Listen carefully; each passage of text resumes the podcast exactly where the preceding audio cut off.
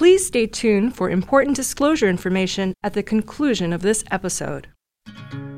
Hi, and welcome to The Long View. I'm Jeff Patak, Global Director of Manager Research for Morningstar Research Services. And I'm Christine Benz, Director of Personal Finance for Morningstar, Inc. Our guest in the podcast today is Meir Statman, the Glenn Klimek Professor of Finance at Santa Clara University and a specialist in behavioral finance.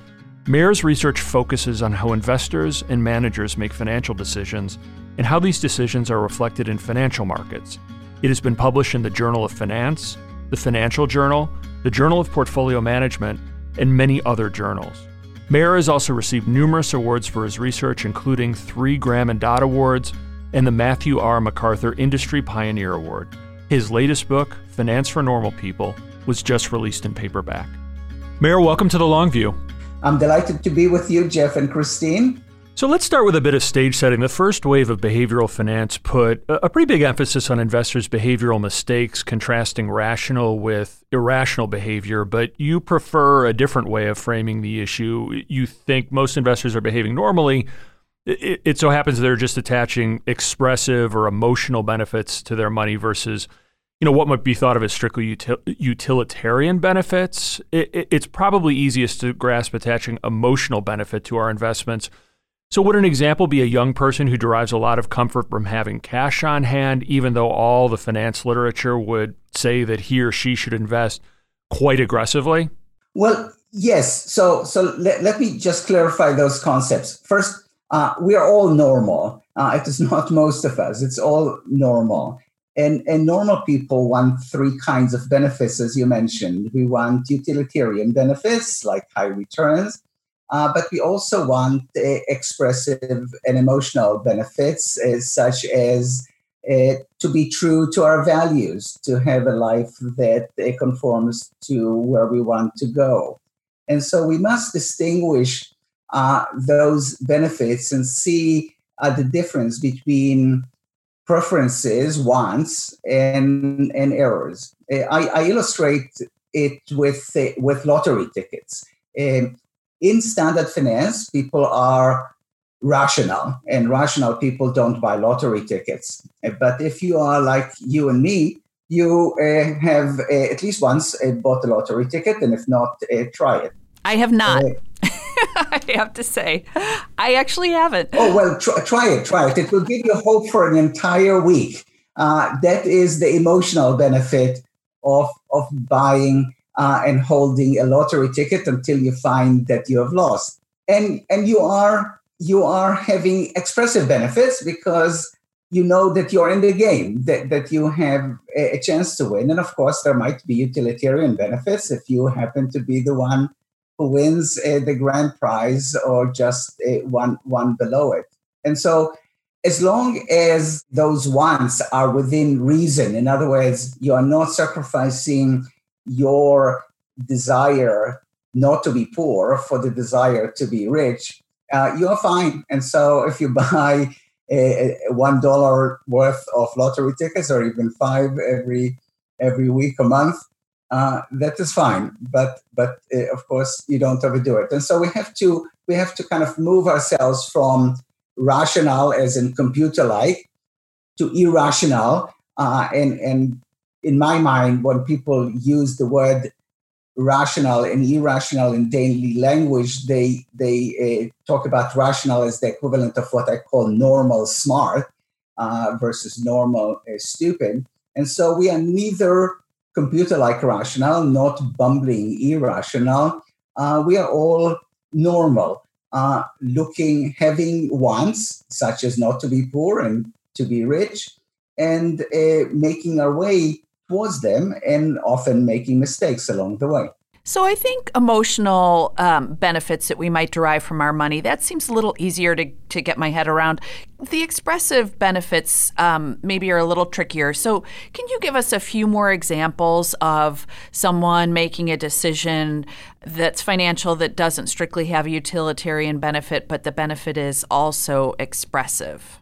Well, socially responsible investing is the most obvious example. That is, you know that there are people, and not all wants are the same, but for many people, being true to their values is really very important. And so people express themselves as being socially responsible. That really matters. Now, think about expressive benefits in another arena. Think about cars. Think about watches. Think about other consumer goods, whether it is bags and so on. All of them say something about who you are. And in this sense, they are expressive. And expressive does not necessarily mean sort of luxury products. That is, you can actually express yourself having an old Toyota, as I do, which kind of says to me and other people, I am too good to be fooled by the Mercedes Benz or a Bentley. I'm too smart to buy an active fund that promises me to beat the market. That is the way I express my smarts is actually by sticking to index funds. So we want to talk a lot about investing in this conversation, but you mentioned cars, so I think we should talk about cars and houses in that these seem like areas where investors do really get into having expressive decisions sort of intertwined with the sort of utilitarian benefits that they might derive from those things. Well, yes. So let me speak about expressive benefits in consumer goods that is more familiar. And so, of course, owning a house is different from renting a house, even though in both cases you have shelter. But there is some emotional benefit, pride, and some expressive benefits such that you say, yeah, I own the place. I might have a mortgage on it, but I own the place. I'm a homeowner. And that is some status that is dear to me. And so if you look at houses, if you look at cars, of course, people express themselves in the kind of cars they drive, the clothing they wear, and so on. But I would say that this applies to financial products and services as well. And our sort of reluctance in admitting it might well be because we are stuck in that framework that says that financial products, unlike cars and houses, are utilitarian alone. They're just, when you choose whether to buy a house or rent, you just make decisions based on the kinds of money that it will cost to buy and maintain a house versus renting. So think, for example, about hedge funds and other alternatives. They, of course, have utilitarian benefits. Potentially, that is right. People, if you ask people why they buy them, they will tell you likely that they have high returns and low risk.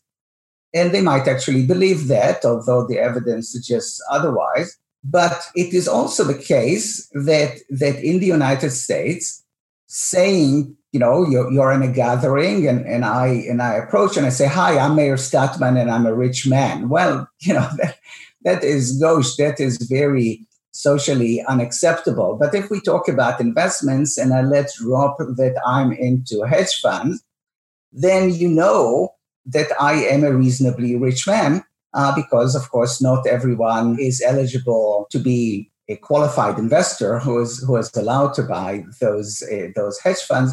And so I kind of hinted at the same thing, that I'm a rich man, but without saying that. So it has expressive benefits. Well, houses, of course, are both a consumption good and an investment. And of course, it has those expressive and emotional benefits that I mentioned. Money market funds also have expressive and emotional benefits. A money market fund, if I'm a young person and have most of my money in money market fund, you might say that it is not wise, but at least it gives me that sense of calm that the markets go up or down a huge amount every day and definitely over a year or two, whereas my money market fund just chugs along, earning some minuscule rates of return, but at least I have that peace of mind that comes with it.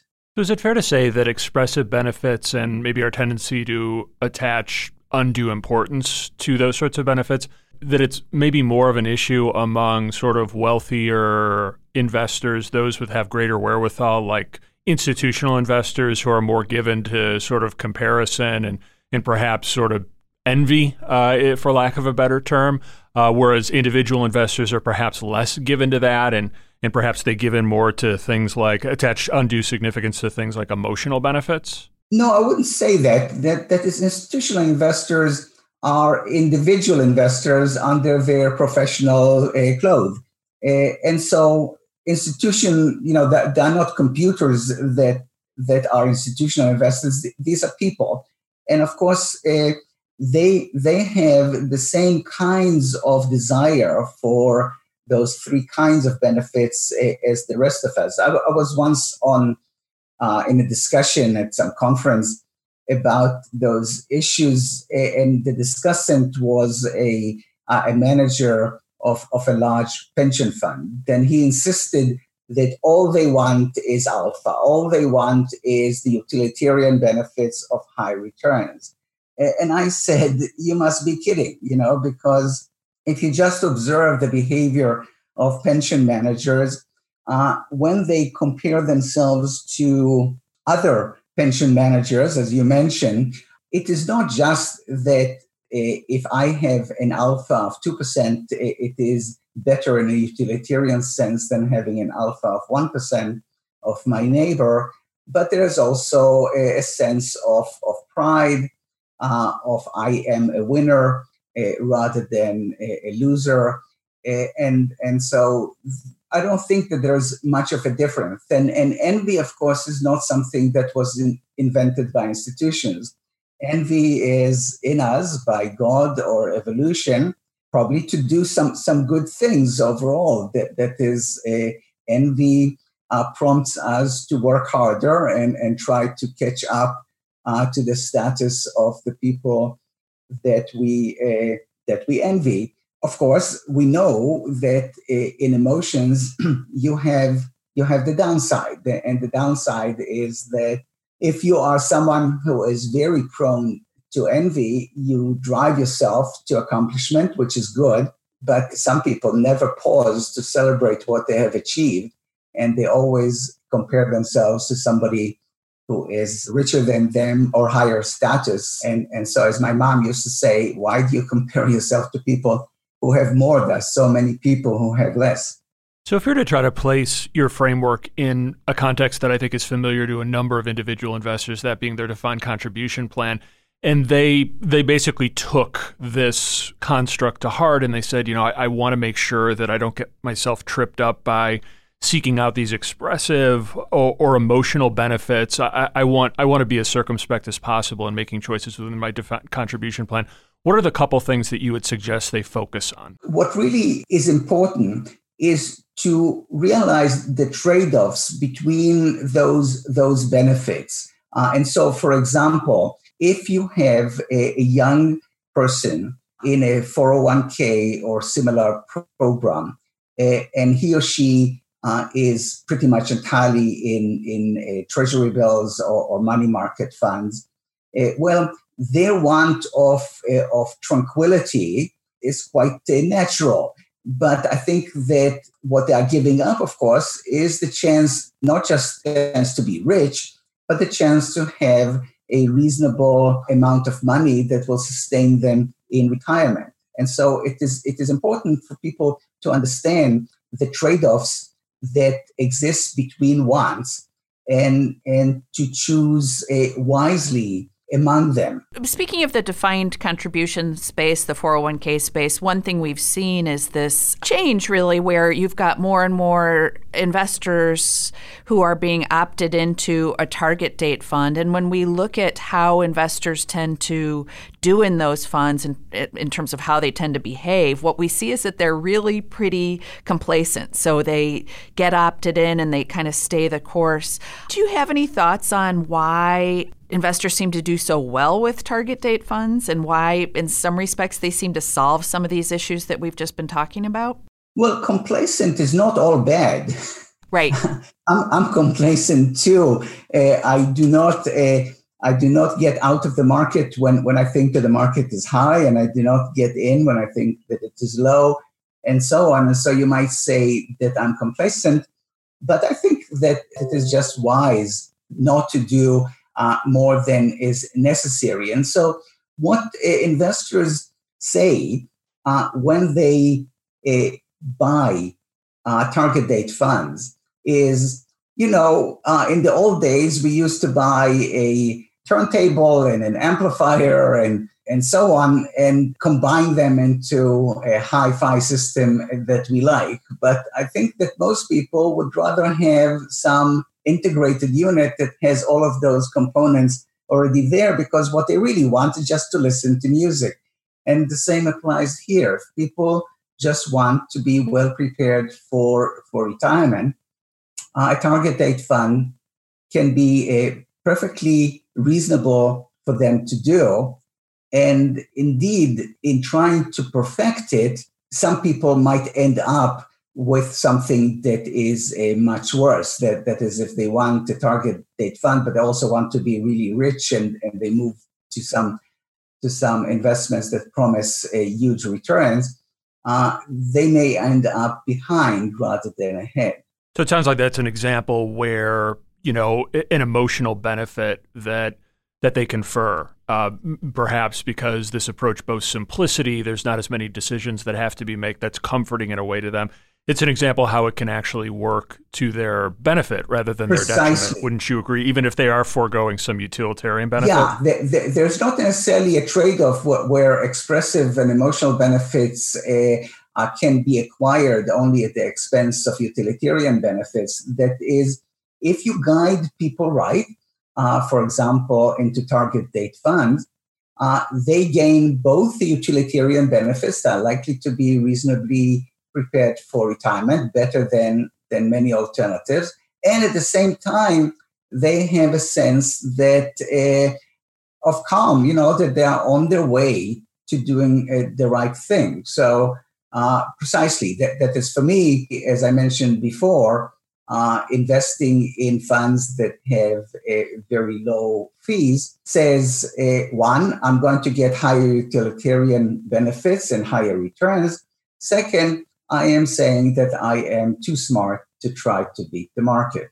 When we look at the marketplace and we look at fund flows, which we have pretty good data on here at Morningstar, it seems like we're observing a pattern where investors are making better choices overall. So we've been observing this contrarian pattern where even as U.S. stocks have risen, investors seem to be preferring international stocks and bonds. And we also have seen this steady flow of assets to very low-cost products. So do you think that things are getting better, or is it just something about the current climate that maybe will be short-lived? I think that it says that things are getting better. So normal investors are generally intelligent, or really all intelligent, and they're generally smart. And normal investors like us, we can learn. And so It has taken quite a while. That is, I've been preaching indexing and low cost to my students forever, and I've been practicing it longer than that.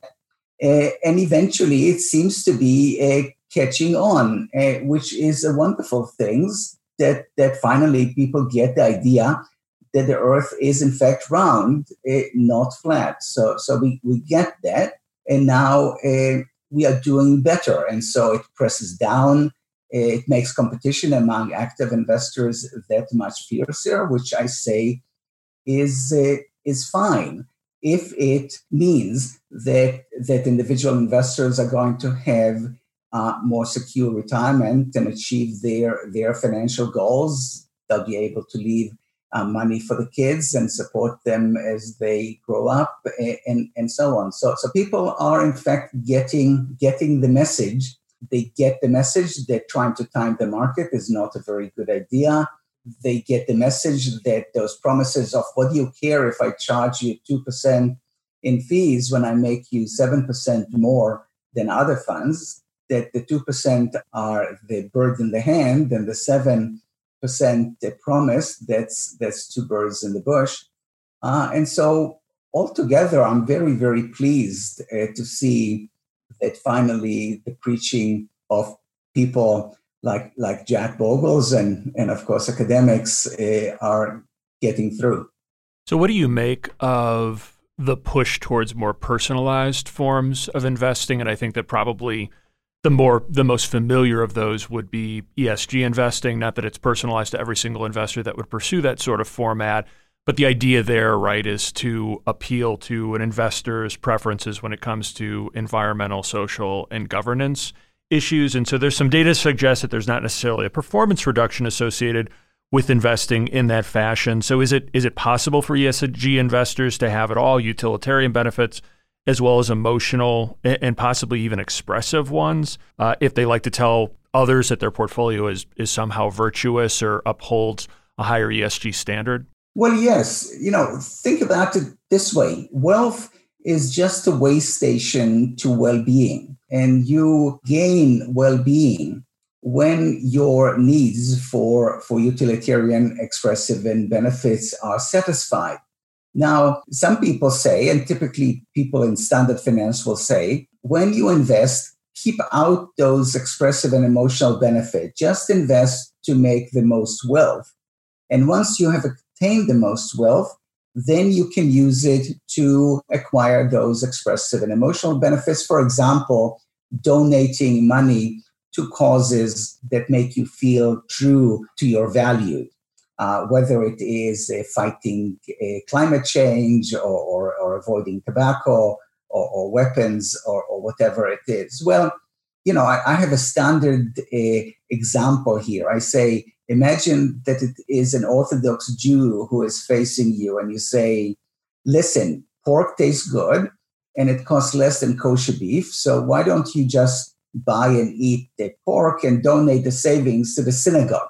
Well, everyone understands that is absurd, that the production of wealth and the consumption of wealth are intertwined.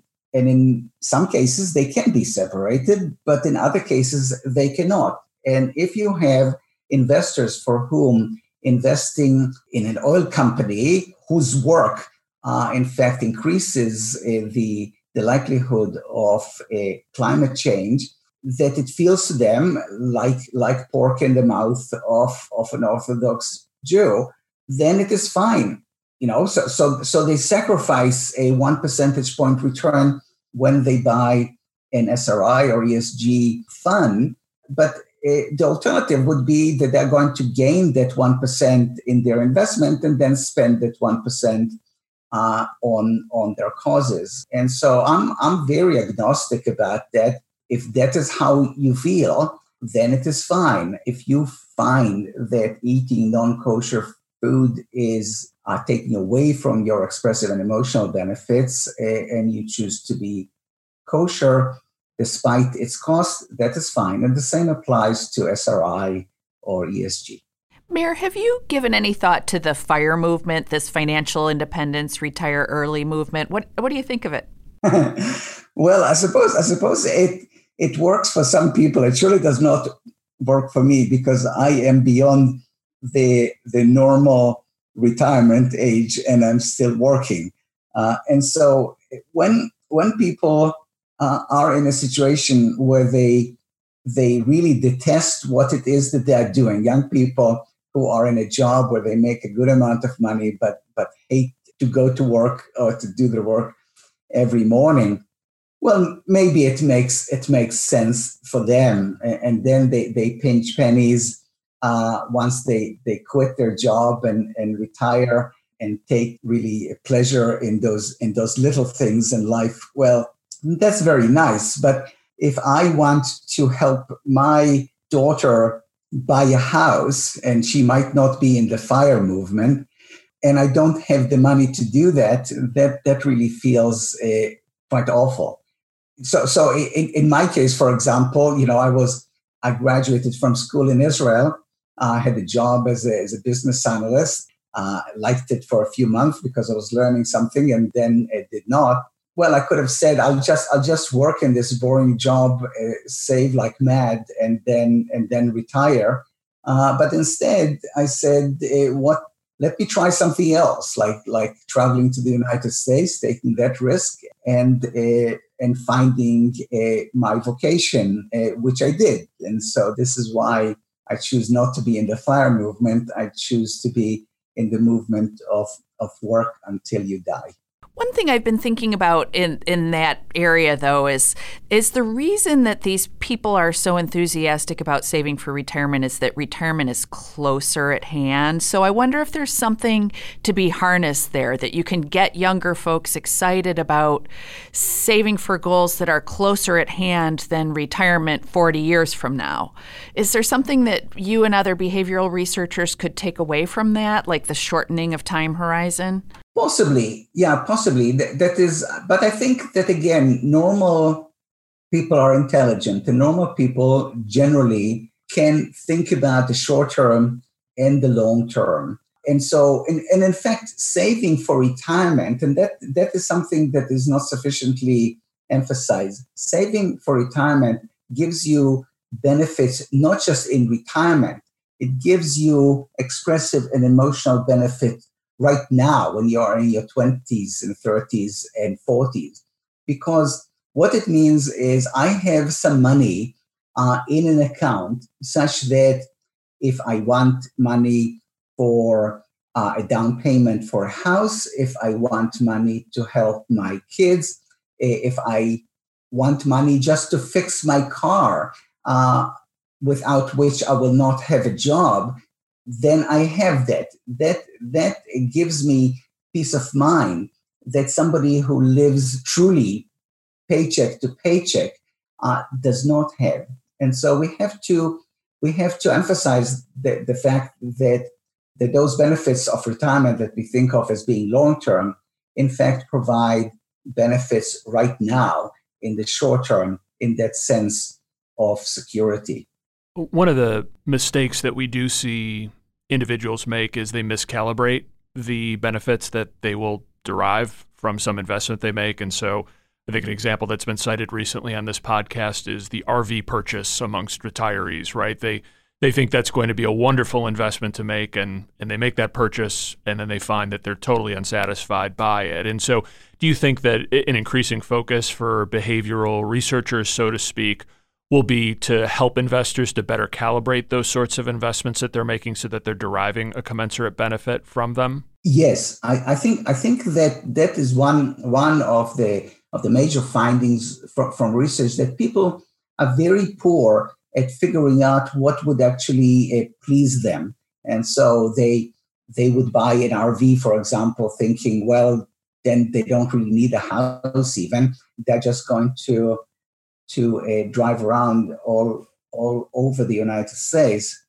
And once they do that, they find that it is not nearly as pleasurable as they thought. And then they kind of feel stuck. They might actually feel regret for having bought it. They now feel that it's going to be even more regret if they end up selling it at a major loss.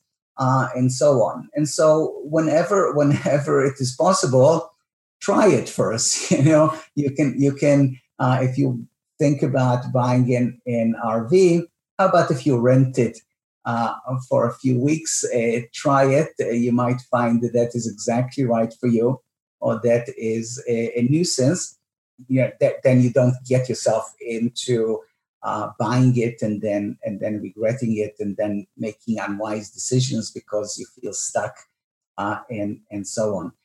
Yeah. So we don't really know ourselves. That is what I emphasize to my students, especially the undergraduate students. Say when they go to an internship, I say you're going to learn a whole lot about the world, but you're going to learn even more about yourself. What pleases you? What gets you up in the morning, and what you find boring. And that really varies from person to person. And pretty much the only way to find out is, of course, to reflect on it. But sometimes you need to try it.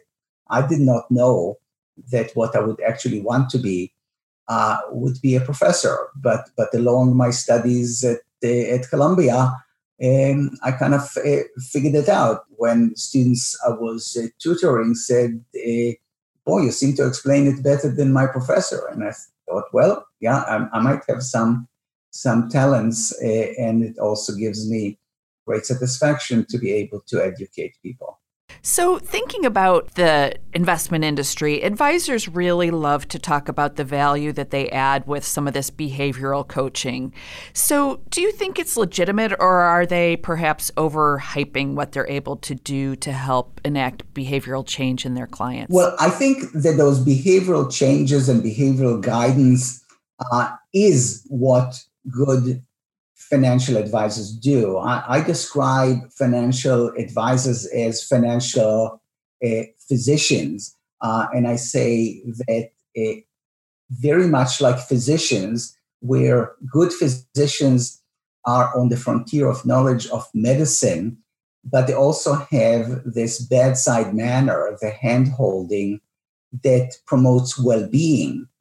Good financial advisors, of course, have to be on the frontier of knowledge of finance. They have to know what stocks are, what bonds are, what portfolios do, and so on. But they also have to be attuned to what it is that clients say in words and what they don't say, and gently probe. You know, in every family there are points of pain. There might be a disabled child, there might be a divorce, there might be a serious illness, there might be an early death. And conversations between clients and advisors should not be along the lines of, so what's the Fed going to do? And how are you doing? Well, of course, we are all doing fine. If they're going to do that, they're going to just lose to robo-advisors who do that and more for much less. That is, if you're going to be a financial advisor, you have to be a well-being advisor, not just a wealth advisor. And I think that some financial advisors today are still resisting this move to become well-being advisors because they take pride in being able to generate alpha. But more and more, advisors realize that the skill set that is required to be a good advisor is different from being a portfolio manager, somebody in the back office who is trying to generate alpha. It really has to do with this hand-holding and bedside manner. And investors really need that. You know, this really is not fluff. This is very important contribution to clients' well-being.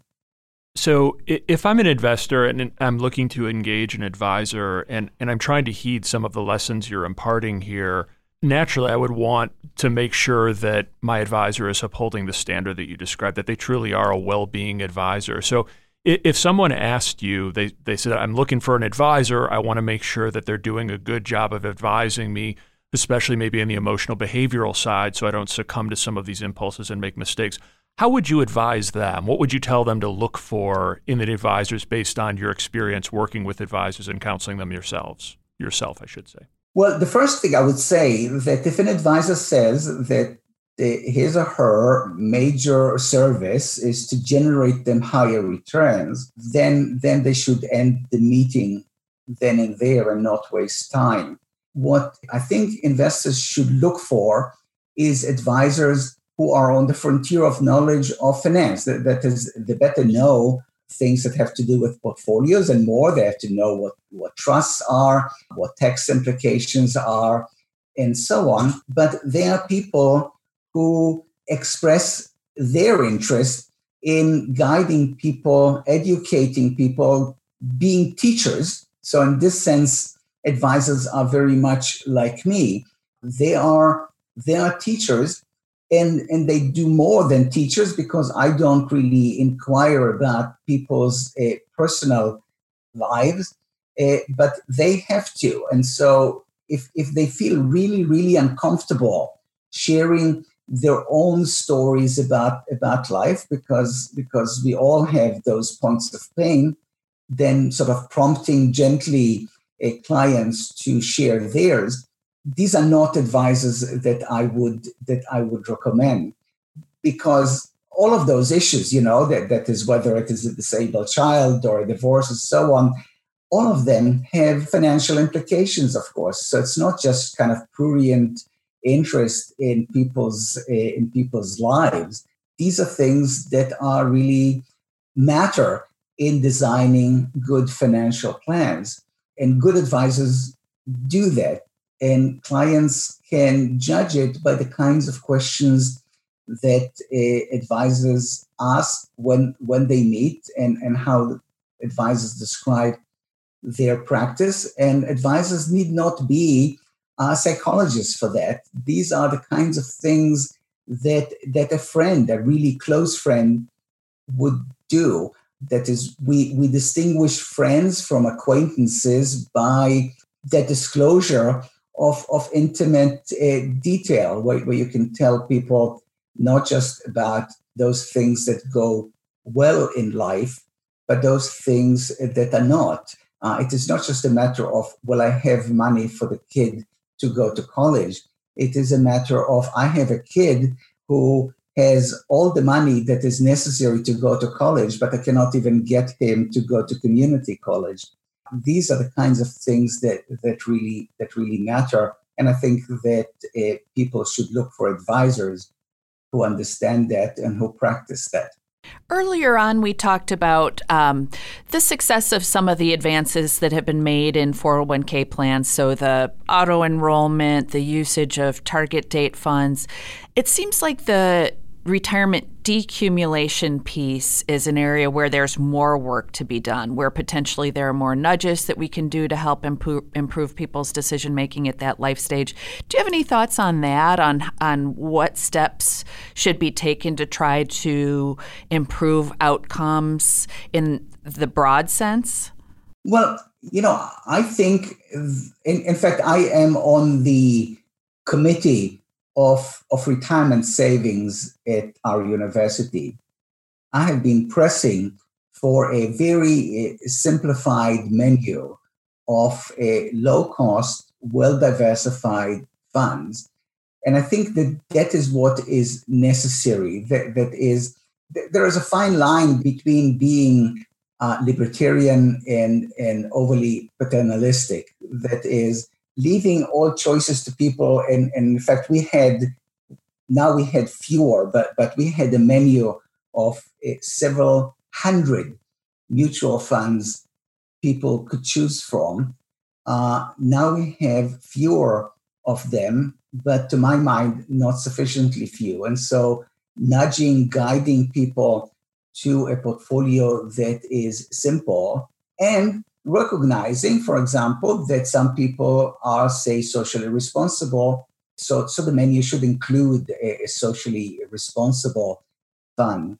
But I think that when it comes to other desires, such as I like to play the market, I like to move money from here to there, I think that here it is fine for an employer to say those kinds of games, you can play with money that is outside your 401k rather than money that is in. And so we are not going to provide for those opportunities within the program. And so there's really a need to simplify things.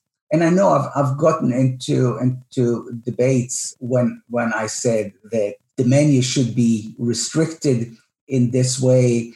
And someone from a family of mutual funds said, if they invest with us, they're going to get 50 basis points more a year and so on. But I think that choice should be given to people who can exercise it responsibly. You would not let a 3-year-old cross the street on their own. And I think that touch of paternalism is not all bad. So how about, though, the period when I'm ready to retire? That's, I guess, what I was thinking about, that people sometimes make poor choices at that juncture. They take out too much. They don't know how much they can take out. There's a lot of academic research that would point them to maybe including an annuity as part of their retirement income stream. How do we help people at that life stage once they are getting ready to leave the confines of that plan? Yeah, thank you. That's a very good one because indeed, in behavioral finance, we emphasize those issues of self-control.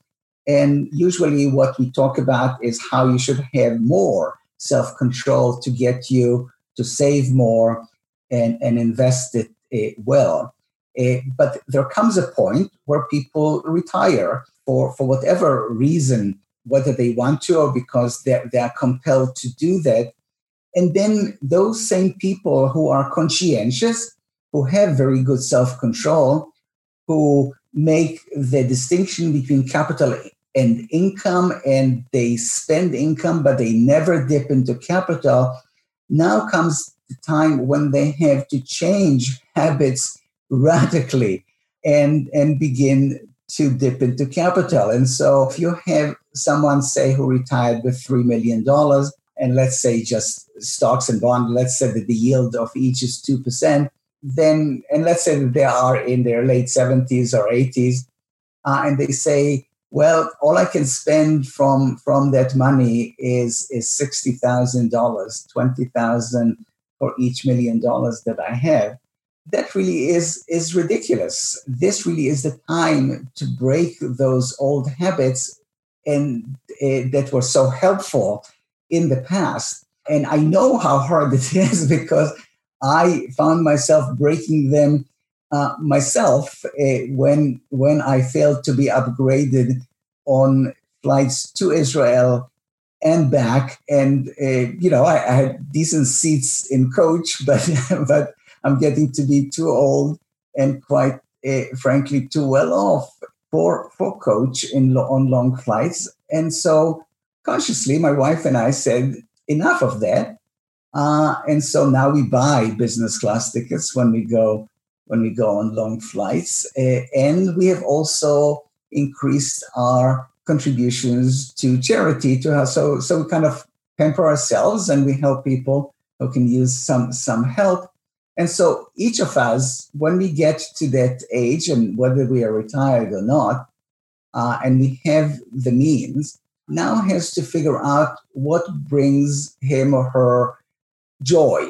In our case, it was flying in comfort and helping other people. For other people, it might be buying a second house, taking a long cruise, or whatever it is. But instead of saying, no, I have to just keep that money, you have to think about how you're going to increase your well-being.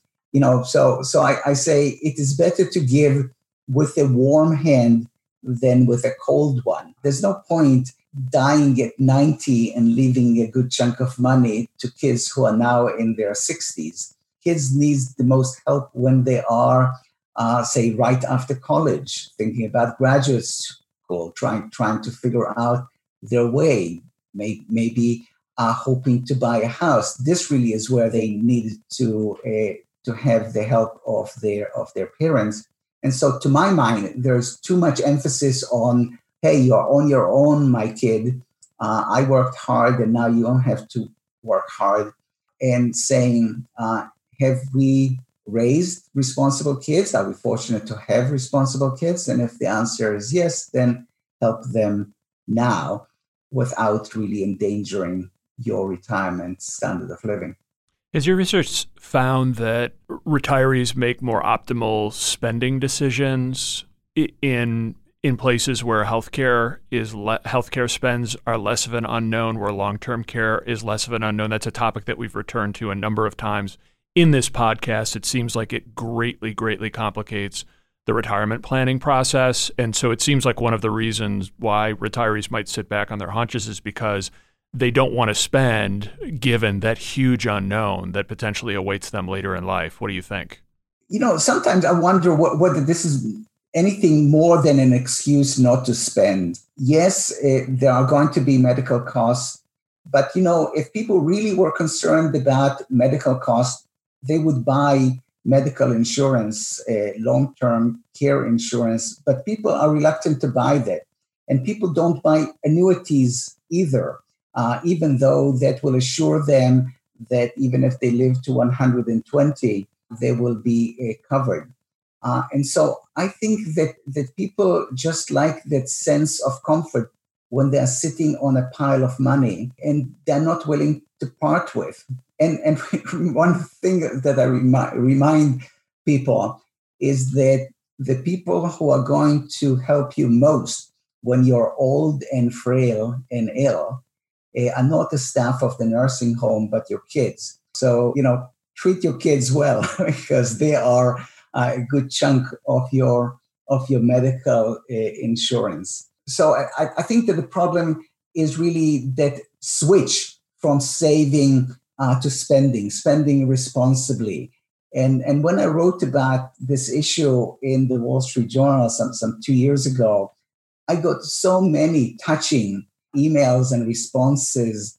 You know, people said, really, you changed my life. We have just made the decision, my wife and I, that we are going to now begin enjoying our lives and sharing with our family and so on, because you pretty much need to kind of think about it and come to this cognitive decision that it was very good to have those habits of saving and not dipping into capital when you were young. This is why you have accumulated a good chunk of money. And now it is time to spend it responsibly. If you are really, really afraid of nursing home expenses, buy medical insurance. But I think that for many people, this is just an excuse not to spend. So switching to more mundane matters related to retirement, what do you think about this bucket approach to retirement portfolio construction, sort of the time segmentation approach? How does it square in your eyes with some of the things that we've been talking about? Do you think it's a reasonable way to frame up how you might allocate a retirement portfolio? Yes. Now, I think about it less in terms of units of time and more in units of wants. And so, as I like to say, with obvious exaggeration, the two things we want are one, not to be poor, and the other is to be rich. And so if you think of your money as being one blob, you're missing something because we don't really have an attitude towards risk and we don't have this blob goal. If you have money and you separate it into your not being poor, that is, well, how much will I need to supplement my Social Security so I can live in comfort in retirement? And you kind of figure out how much that is going to be. And then you have enough such that you can see that there will be money to, for example, leave to the kids. That is really going to be a very useful way to think about your money, to have them as two buckets, one bucket for not being poor and another bucket to being rich. And then you can ask yourself, okay, so that bucket that is for being rich, let's say that it is exclusively in stocks or the like. If the stock market goes down by 50%, will it be an injury to your downside protection? Is it going to drive you into poverty? Or is it just going to hurt your ego because you're not as rich as you used to be? And if this is the case, then you can just kind of say to yourself, okay, stuff happens. And if it is just an injury to my ego, I can repair that. And if it is to my standard of living in retirement, then I have to invest accordingly and put more money in the downside protection account. I want to return to a topic you mentioned just a few moments ago. That's annuities. And I think you also lumped in long-term care. The idea is if we made fuller use of those sorts of tools, we might end up making more optimal spending decisions, right? Or derive greater emotional and other benefits from these choices that we're making. And so if you were to try to maybe create sort of tools or constructs to help investors to make better choices, to incorporate those sorts of tools into their planning. I mean, what would that look like? Are there certain things that we could be doing to encourage prudent use of those sorts of tools that are not currently being employed by advisors or just individuals that are planning their own retirements? Well, I don't generally recommend annuities or even medical insurance. I don't have it myself. And so I can see it being useful for people who, with Social Security and perhaps if they're fortunate, the pension, need some more just to make sure that they're going to have some reasonable standard of living in retirement. But generally, people are quite responsible in spending.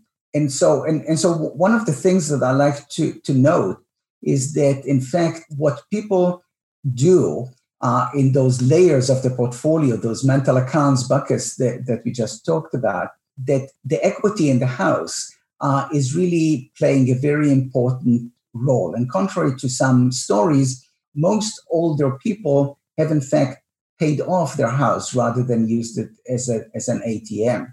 And what they want is to leave that house to their kids.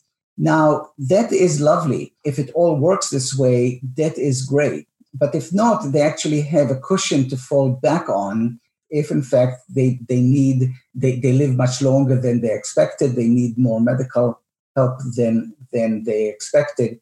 And so the kids in this particular case will not have as much. And so there are substitutes for formal annuities and for formal medical insurance.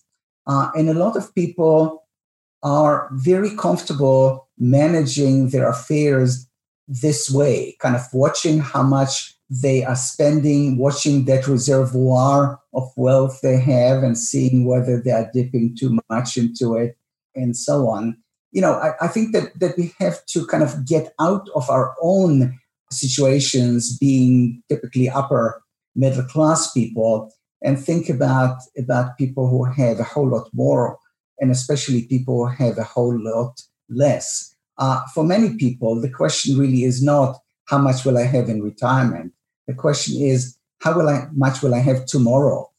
If my car breaks down, will I have the money to fix it? And so we have to think about that well-being throughout life. Annuities can be useful in some cases, but that drive to annuitize, that really comes kind of from standard finance in some way that says that we work during our early years, we accumulate money, and then we spend it in retirement. That is not really the case. For some people, you know, they just end up being misers. They just really do the equivalent of counting their gold coins every night before they go to bed. And I say, well, you know, if this is what you want, fine. But I think that there are better uses for your money and better ways to plan than just buy annuities or medical insurance. Well, this has been a fascinating discussion, Meir. Thank you so much for your time and insights and for joining us on The Long View. Yes, thank you so much. Well, I'm delighted to be with you both. Thank you. Thanks for joining us on The Long View. If you liked what you heard, please subscribe to and rate The Long View from Morningstar on iTunes, Google Play, Spotify, or wherever you get your podcasts. You can follow us on Twitter at Christine_Benz and at SYouth1. Which is SYouth and the number 1. Finally, we'd love to get your feedback. If you have a comment or a guest idea, please email us at thelongview@morningstar.com. Until next time, thanks for joining us. This recording is for informational purposes only and should not be considered investment advice. Opinions expressed are as of the date of recording. Such opinions are subject to change. The views and opinions of guests on this program are not necessarily those of Morningstar, Inc. and its affiliates. Morningstar and its affiliates are not affiliated with this guest or his or her business affiliates unless otherwise stated. Morningstar does not guarantee the accuracy or the completeness of the data presented herein. Jeff Patak is an employee of Morningstar Research Services, LLC. Morningstar Research Services is a subsidiary of Morningstar, Inc. and is registered with and governed by the U.S. Securities and Exchange Commission. Morningstar Research Services shall not be responsible for any trading decisions, damages, or other losses resulting from or related to the information, data analyses, or opinions, or their use. Past performance is not a guarantee of future results. All investments are subject to investment risk, including possible loss of principal. Individuals should seriously consider if an investment is suitable for them by referencing their own financial position, investment objectives, and risk profile before making any investment decision.